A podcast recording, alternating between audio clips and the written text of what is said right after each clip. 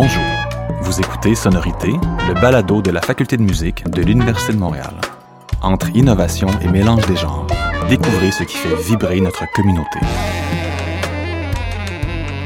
Bonjour et bienvenue à Sonorité, le balado de la Faculté de musique de l'Université de Montréal. Mon nom est Zoey Cochran, directrice adjointe à la recherche et à la coordination scientifique de la Chaire de Recherche du Canada en création d'opéra. Nous parlerons aujourd'hui de la phase deux du projet de recherche-création OpéRA de poche, développé par Ana Sokolović et moi-même, en collaboration avec Olivier Asselin et Marie-Josèphe Vallée, qui sont avec nous aujourd'hui. Aujourd'hui, nous avons également avec nous Antoine Lussier, qui s'occupe de l'enregistrement des opéras. Pour commencer, on va présenter la phase deux. Euh, la phase un, comme on l'a vu dans le dernier balado, était euh, en lien avec un séminaire de recherche-création et de création d'opéra. Mais là, nous sommes dans une phase différente où c'est plus dans le cadre d'un séminaire. Ana, pourrais-tu nous en parler oui. un peu? Nous sommes dans une phase professionnalisante, toujours euh, en collaboration avec l'Opéra de Montréal, avec Normal Studio, avec Inédit. Est-ce que j'oublie quelqu'un? Wapikoni Mobile et oui, Musique Nomade. Absolument. Donc, euh, Wapikoni Mobile et Musique Nomade nous ont aidés énormément pour mettre en place la cinquième équipe issue de euh, des, des artistes autochtones. Et nous avons commencé déjà à travailler avec toutes les cinq équipes maintenant. Euh, la deuxième phase euh, est constituée pour régler certains problèmes qu'on a rencontrés dans la première phase. Évidemment, on s'est lancé dans le dans le vide un peu, pas totalement dans le vide, mais dans le demi-vide euh, quand on a commencé ce projet-là. Et évidemment, euh, il y avait le côté technologique qui nous a surpris. Euh, les prototypes étaient très bons, justement pour voir où on a fait des erreurs. Et je pense que tous nos étudiants euh, et nous-mêmes, on était euh, on était surpris par par par les résultats, dans le bon sens, mais on a aussi vu euh, plusieurs problèmes euh, qu'on a rencontrés et qu'on essaie maintenant de régler. Alors, comment on va les régler? Peut-être qu'on peut commencer euh, justement en parlant, euh, étant donné que c'est la musique, euh, parler des problèmes qu'on a rencontrés avec le son. Euh, Antoine, euh, vous étiez là euh, dès le départ, vous avez enregistré euh, euh, la phase un, euh, les plus grands problèmes euh, qu'on essaie de régler dans la phase deux. Oui, ben comme on est dans un cadre de recherche académique, on, on se fait lancer des défis. Puis, euh, comme tu disais, on se lance dans le vide, on sait pas trop à quoi s'attendre, puis ça va générer des problèmes. Puis souvent, il y a des choses qui qui fonctionnent pas. Euh, mais ce qui est justement ce qui est stimulant dans cet environnement-là, c'est qu'on peut transformer ces problèmes-là en nouveaux défis, en nouveaux cadres de recherche qui vont euh, justement faire évoluer euh, les technologies de l'enregistrement et même nous, en tant qu'ingénieurs du son, de, de poser un certain regard sur l'interprétation. Euh, comme on avait remarqué justement... Euh, Euh, les chanteuses et les chanteurs sont, sont moins habitués de travailler dans des endroits restreints. Parce juste pour se mettre en, en contexte, on, on enregistrait dans un endroit très petit. Euh, les, les chanteuses et les chanteurs d'opéra sont, sont souvent habitués de, de travailler dans un endroit où il y a de la réverbération, où il y a de l'écho, euh, une salle de concert ou une église. Donc, euh, dans la dans la salle où nous étions, qui était très petite, il n'y avait pas accès à ce travail-là à cette, pour faire leur interprétation. Donc, déjà au niveau de, de, du son qui est généré, euh, il y a un petit défi qui était là dans, dans, dans ce contexte-ci. Et plus spécifiquement au niveau sonore, ben, un problème qu'on a rencontré, c'est euh, au niveau de l'intégration de la spatialisation dans Unity. Euh, comme on était dans un endroit restreint, euh, dans les microphones des chanteuses, il était possible d'entendre l'orchestre et vice-versa, dans les microphones de l'orchestre, il était possible d'entendre les chanteuses et les chanteurs. Donc, euh, Dans, les, dans la section de l'application où ça demande un mixage plus traditionnel, c'est pas un problème en soi parce qu'habituellement, on, on travaille avec ça. Mais dans les sections justement de l'application où il y a euh, la réalité augmentée, donc une ambisonie euh, au niveau sonore qui est, qui est impliquée, euh, ça cause de, de gros problèmes. Mais je pense qu'Olivier pourrait expliquer euh, plus en détail les différentes sections de l'application. Oui, ce qui, ce qu'il faut rappeler, c'est que euh, donc l'expérience est faite pour la réalité augmentée, pour l'espace domestique. Ouais. Donc, il y a un moment où les personnages, les chanteurs vont, les chanteuses vont être dans l'espace domestique. Et là, on travaille avec l'idée que l'espace domestique est à peu près deux mètres par deux mètres qui est disponible dans les maisons des gens si on enlève la table dans la salle de séjour. Donc, les scénographes ont commencé à travailler avec un espace qui est pas plus grand que ça pour les moments de l'expérience qui sont en réalité augmentée. Ensuite, il y a un deuxième moment de l'expérience où on peut ouvrir l'espace dans lequel se passent les scènes pour un espace virtuel qui peut, lui, être beaucoup plus grand que l'espace du salon. Donc, on peut aller... Euh, donc, la banquise euh, ou le fleuve dans certains des opéras, ben, c'est infini, ça va jusqu'à l'horizon. Ceci dit, après, il y a les problèmes de captation. C'est-à-dire que là, notre scène de capture volumétrique, elle fait trois mètres par trois mètres. Donc, c'est-à-dire qu'au début, il faut que les interprètes soient au centre parce qu'ils seront dans un moment de réalité augmentée. Ensuite, ils peuvent bouger dans trois mètres parce qu'on a cette marge de manœuvre. On peut les filmer séparément si on veut les placer plus loin dans notre scène infinie qui va être dans la réalité euh, virtuelle. Ouais. Mais l'autre problème, c'est que quand on s'en va en, dans, sur l'application, dans Unity, qui est notre euh, moteur de jeu, là, y a, y a, on peut mettre le son sur trois cent soixante à l'extérieur de l'expérience du, du, du, du joueur ou du spectateur. Mais quand il tourne autour de l'interprète, il faut que la voix soit, comme on dit... Euh, ciblé, attaché à l'interprète. Comment on dit ça en termes techniques? Il faut attacher le son à, à un objet. Que ce soit présent. Oui. Ouais. Et puis donc, quand je fais le tour de l'interprète, il faut que sa voix soit toujours localisée où que je me situe. Donc, si je suis loin de l'interprète, le son, le volume va être affecté. Si je fais le tour de l'interprète, ben, la tête va boucher un peu la voix. Il faut que j'ai cette impression. Mais la musique, elle, je peux la placer n'importe où. Mais je pense que c'est là que l'ambisonique est important. On va la placer quelque part dans l'espace qui soit, pour que la musique soit toujours bien mixée, où qu'on soit dans l'espace euh, domestique. Hein. C'est quelque chose de genre. Donc, c'est un défi de spatialisation euh, très grand. Oui, ça a généré vraiment beaucoup de questionnements puis de recherches, mais je pense que une des bonnes solutions qu'on a en ce moment, ça va être d'enregistrer en différé, euh, de commencer par euh, capter l'audio de l'orchestre, puis la vidéo de Jean-Michel en, en chef d'orchestre, euh, pour ensuite rediffuser au moment de la captation des voix. Donc, euh, l'orchestre ne sera pas présent en même temps que les voix, donc il va avoir juste les voix, et dans leurs oreilles, ils vont avoir la musique, donc l'orchestre, et euh, sur des écrans autour d'eux, euh, autour du, du périmètre de, de, de captation volumétrique, euh, il va avoir des écrans qui vont être dispersés autour pour que les, les, ch- les chanteuses et les chanteurs puissent suivre Jean-Michel qui bat le rythme. Donc, euh, ça va, ça va justement permettre de, de mieux isoler les sources, puis de, de mieux les travailler, de mieux les spatialiser. Euh, au moment de l'intégration dans Unity. Majo, euh, qu'est-ce qu'on veut régler dans la deuxième phase? Tout d'abord, euh, euh, la durée de l'opéra n'est plus de cinq minutes, mais de quinze minutes, n'est-ce pas? Ou treize minutes? Entre douze et quinze. Entre douze on encourage, et quinze. Euh, oui, donc, on, on, on diminue la durée euh, petit à petit. Donc, c'est, mais c'est... Je veux, c'est aussi intéressant de voir, au, dé, au départ, on voulait avoir trente minutes, mais on diminue parce que l'expérience de tenir oui. un, un appareil dans ses mains plus que dix, douze minutes. Alors, c'est ça que la première phase nous a dit aussi. Oui. C'est sûr que l'outil technologique a été largement exploré pour voir le potentiel euh, qu'il peut offrir dans la création, hein, dans cette deuxième phase. Donc, euh, je ne sais pas ce que tu pourrais rajouter, Olivier, euh, pour euh, parler euh, des, des nouveaux défis dans cette deuxième phase. Oui, ben il y, y a des défis, euh, des défis techniques évidemment. Euh, là, on a eu des problèmes au niveau du son parce que c'est quand c'est passé dans Unity, euh, Antoine a fait un travail de captation complet avec des micros ambisoniques qui allaient chercher toute l'ambiance de la scène, avec des micros cravates qui vont chercher les voix de chacun des interprètes. Donc, on avait capté au maximum, mais quand on est passé dans Unity, il aurait fallu passer beaucoup plus de temps à travailler euh, non seulement la localisation de tous ces tous ces fichiers, et ensuite de faire un mix qui soit digne de ce nom, puis un mix un peu dynamique qui est relatif. Donc ça, c'est ce qu'on n'a pas fait, et c'est on est en train de retravailler. Antoine et puis Pierre-Henri Baralis et Clémentine sont en train de travailler sur euh, non seulement la capture visuelle, volumétrique, mais aussi sur la capture sonore, puis trouver le moyen de d'avoir sur, sur tout le processus quelque chose qui soit bien bien contrôlé jusqu'à la fin, parce que évidemment tout ce qu'on fait, c'est au service de la musique.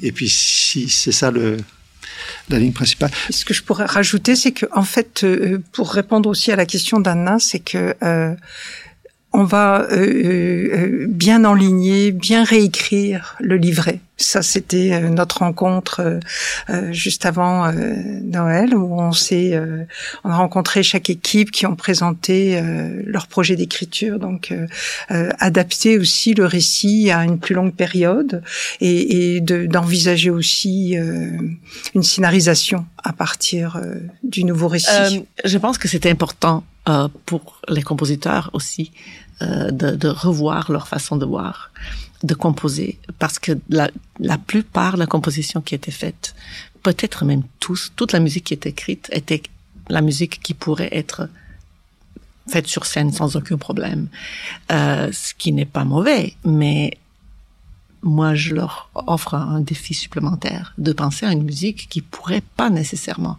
être faite sur scène, mais qui est tout à fait adaptable et très naturelle dans le nouveau environnement. C'est un nouveau défi et euh, voilà, on va voir comment les compositeurs vont y répondre. Oui, puis ce qu'il y a de bien, c'est que toutes les équipes ont au moins fait l'expérience de ce prototype et là, si on n'avait pas eu de phase deux, ils seraient un peu frustrés de dire « Ah, c'est comme ça que ça marche, j'aurais pu exploiter ceci en scénographie, ceci dans la mise en scène » et là, ils ont ils sont enrichis par cette expérience, les, les qualités, les défauts, et ils vont, ils arrivent avec d'autres. Et tu as raison, tiens, le scénario, c'est très important quand même, parce que il euh, y a livret. Oui, oui, oui. Oui, mais, mais en, en fait, on avait les, c'est ça, qui, c'est ça qui est intéressant. Euh, alors, alors, alors, les, les opéras travaillent avec le livret, le cinéma travaille avec le scénario, mais nous sommes chanceux, on a, nous avons les deux.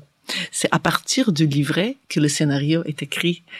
Donc, on a, on a une phase de plus et c'est vraiment assez, assez spectaculaire. Puis en et plus, l'interprétation, a... enfin, excuse-moi de t'interrompre, mais l'interprétation du cinéaste, euh, du livret, on a une équipe en, qui, qui finalement euh, a une interprétation qui, de notre point de vue, est très, euh, très particulière, quoi. Je pense à, à la banquise, par exemple.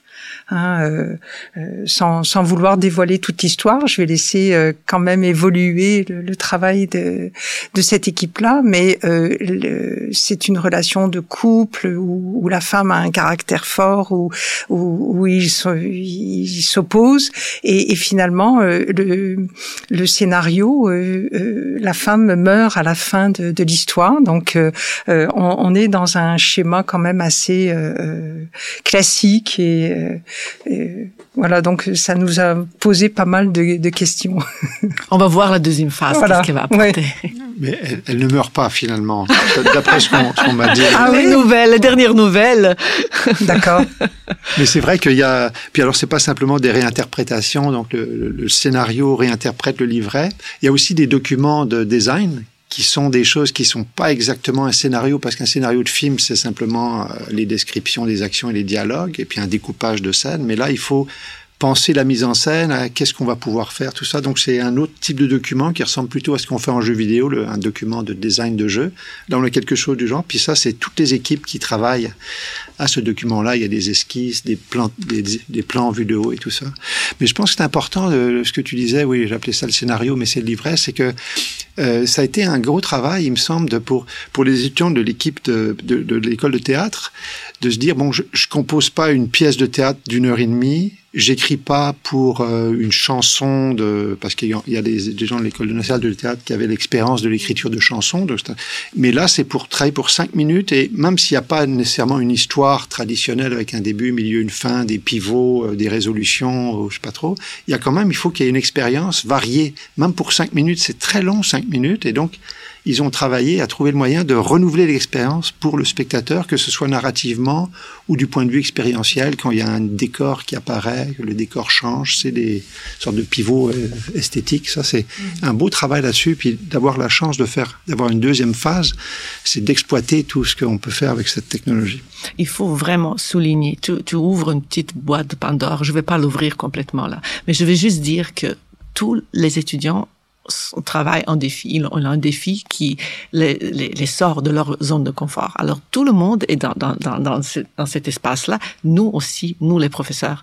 Euh, donc, c'est ça qui est vraiment, euh, je trouve, très intéressant dans le processus. Oui, puis il faut, faut mentionner Jean-Michel Lavoie qui a, qui a été de ce point de vue-là incroyable. Il nous a apporté tellement, moi j'ai découvert tellement de choses à voir euh, Jean-Michel. Jean-Michel Lavoie, no, notre cher collègue de faculté de musique, euh, chef d'orchestre, c'est qui ça. A avec brio travaillé et avec les, les chanteurs et avec les musiciens, les, les interprètes. Et puis, donc, il faut, faut dire que dans un des opéras, il, il, on a voulu capter euh, l'orchestre et le chef d'orchestre, et puis il s'est prêté au jeu comme un... Oui, bon, avec euh, les bottes, avec, avec les bottes, les bottes de, de pluie. pluie. C'est ça. Oui, puis euh, une chose de la phase deux aussi, comme vous, vous l'avez mentionné, c'est euh, cette possibilité de faire de nombreux tests. Donc, nous avons euh, pu mettre en place, euh, avec l'aide euh, de la faculté ici et de aussi euh, tous les, toute l'équipe de profs ouais. qui ont cherché un peu partout pour trouver un local pour les tests.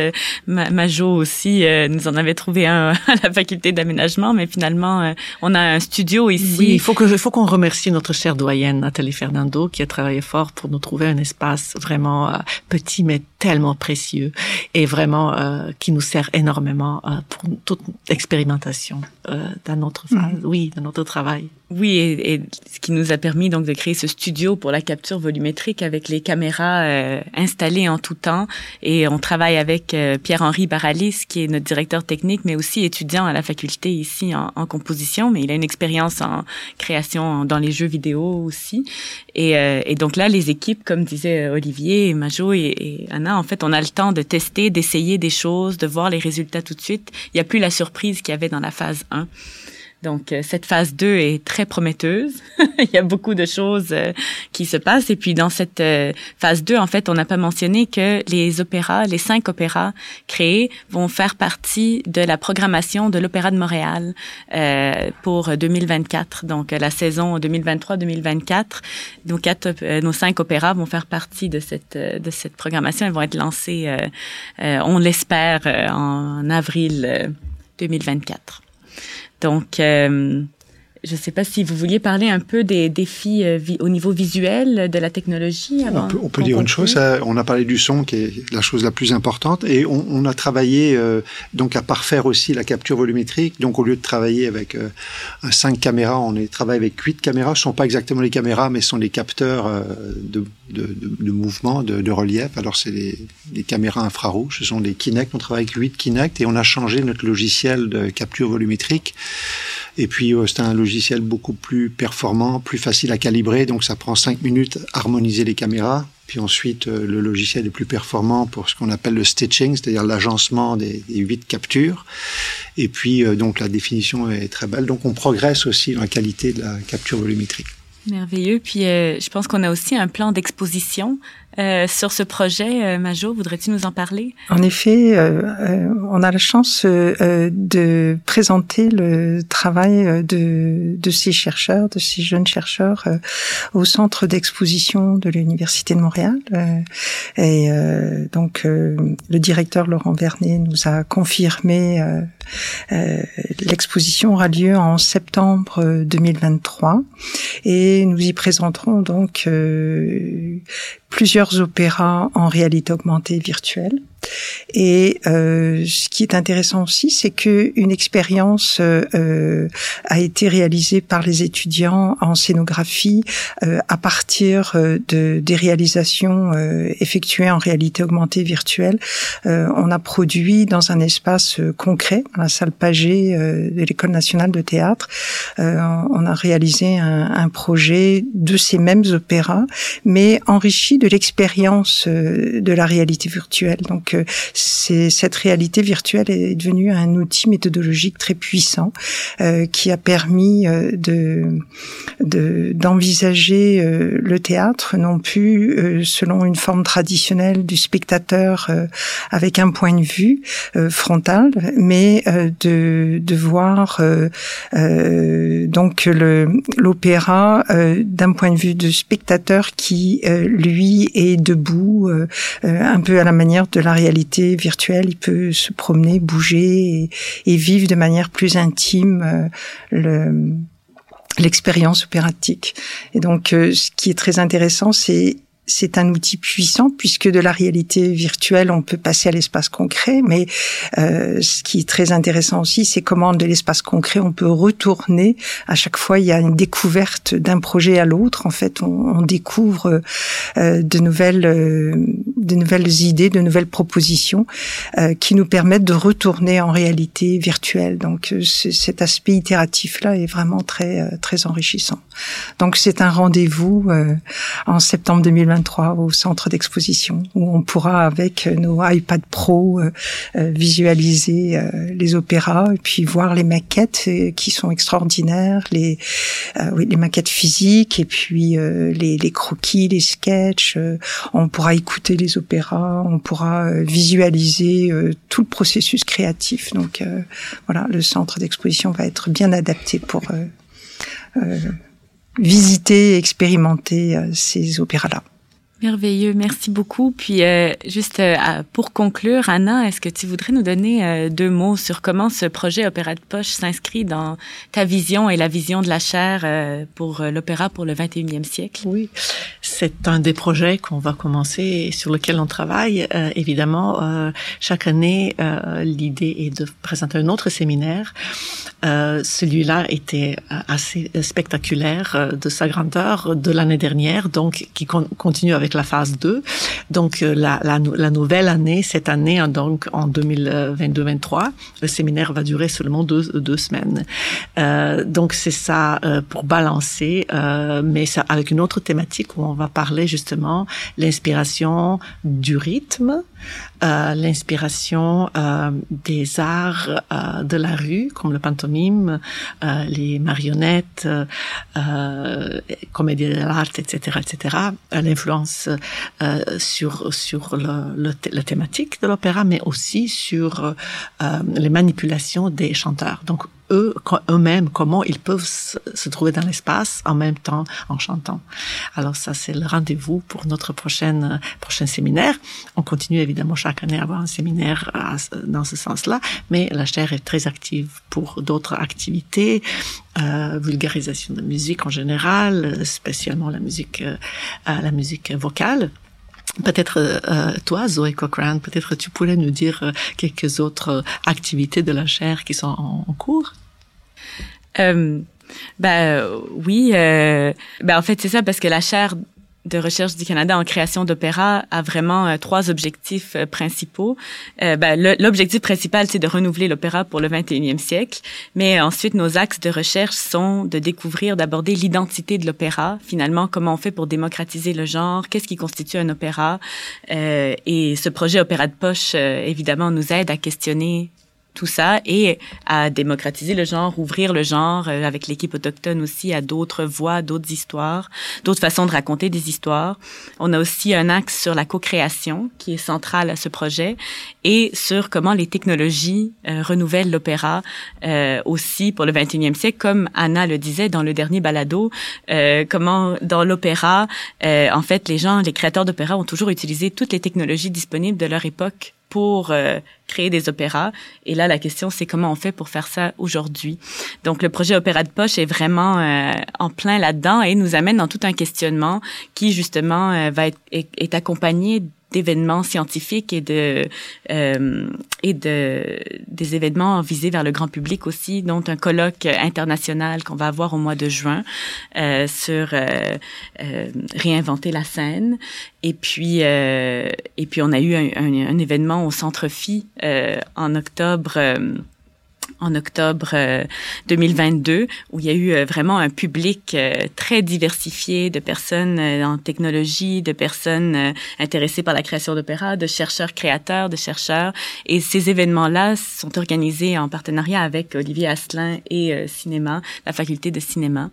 Donc, euh, voilà. Euh... Je, je, je crois que l'Université de Montréal devrait être fière de... de constater que, que les professeurs de différentes euh, facultés euh, travaillent et collaborent ensemble euh, avec beaucoup de plaisir. Puis nous ne sommes pas les seuls, il y a d'autres aussi qui se rajouteront de plus en plus dans, dans plusieurs de nos activités. Donc, mais merci, merci beaucoup euh, pour v- votre belle intervention aujourd'hui. Merci euh, Ana euh, Sokolović, Marie-Josèphe Vallée, Olivier Asselin et Antoine Lussier. Merci beaucoup euh, pour ce. Donc, c'est ce qui conclut notre balado. Et si vous voulez plus d'informations sur les activités de la chaire, euh, sur le projet Opéra de poche, vous pouvez euh, venir voir sur notre site w w w point création opéra point c a. Merci beaucoup. Bonne journée. Merci, merci Zoey Cochran. Merci pour votre écoute. Sonorité est disponible sur les principales plateformes de diffusion. Si vous avez aimé ce contenu, n'hésitez pas à aller sur votre plateforme préférée pour nous le faire savoir. Restez connectés pour notre prochain balado.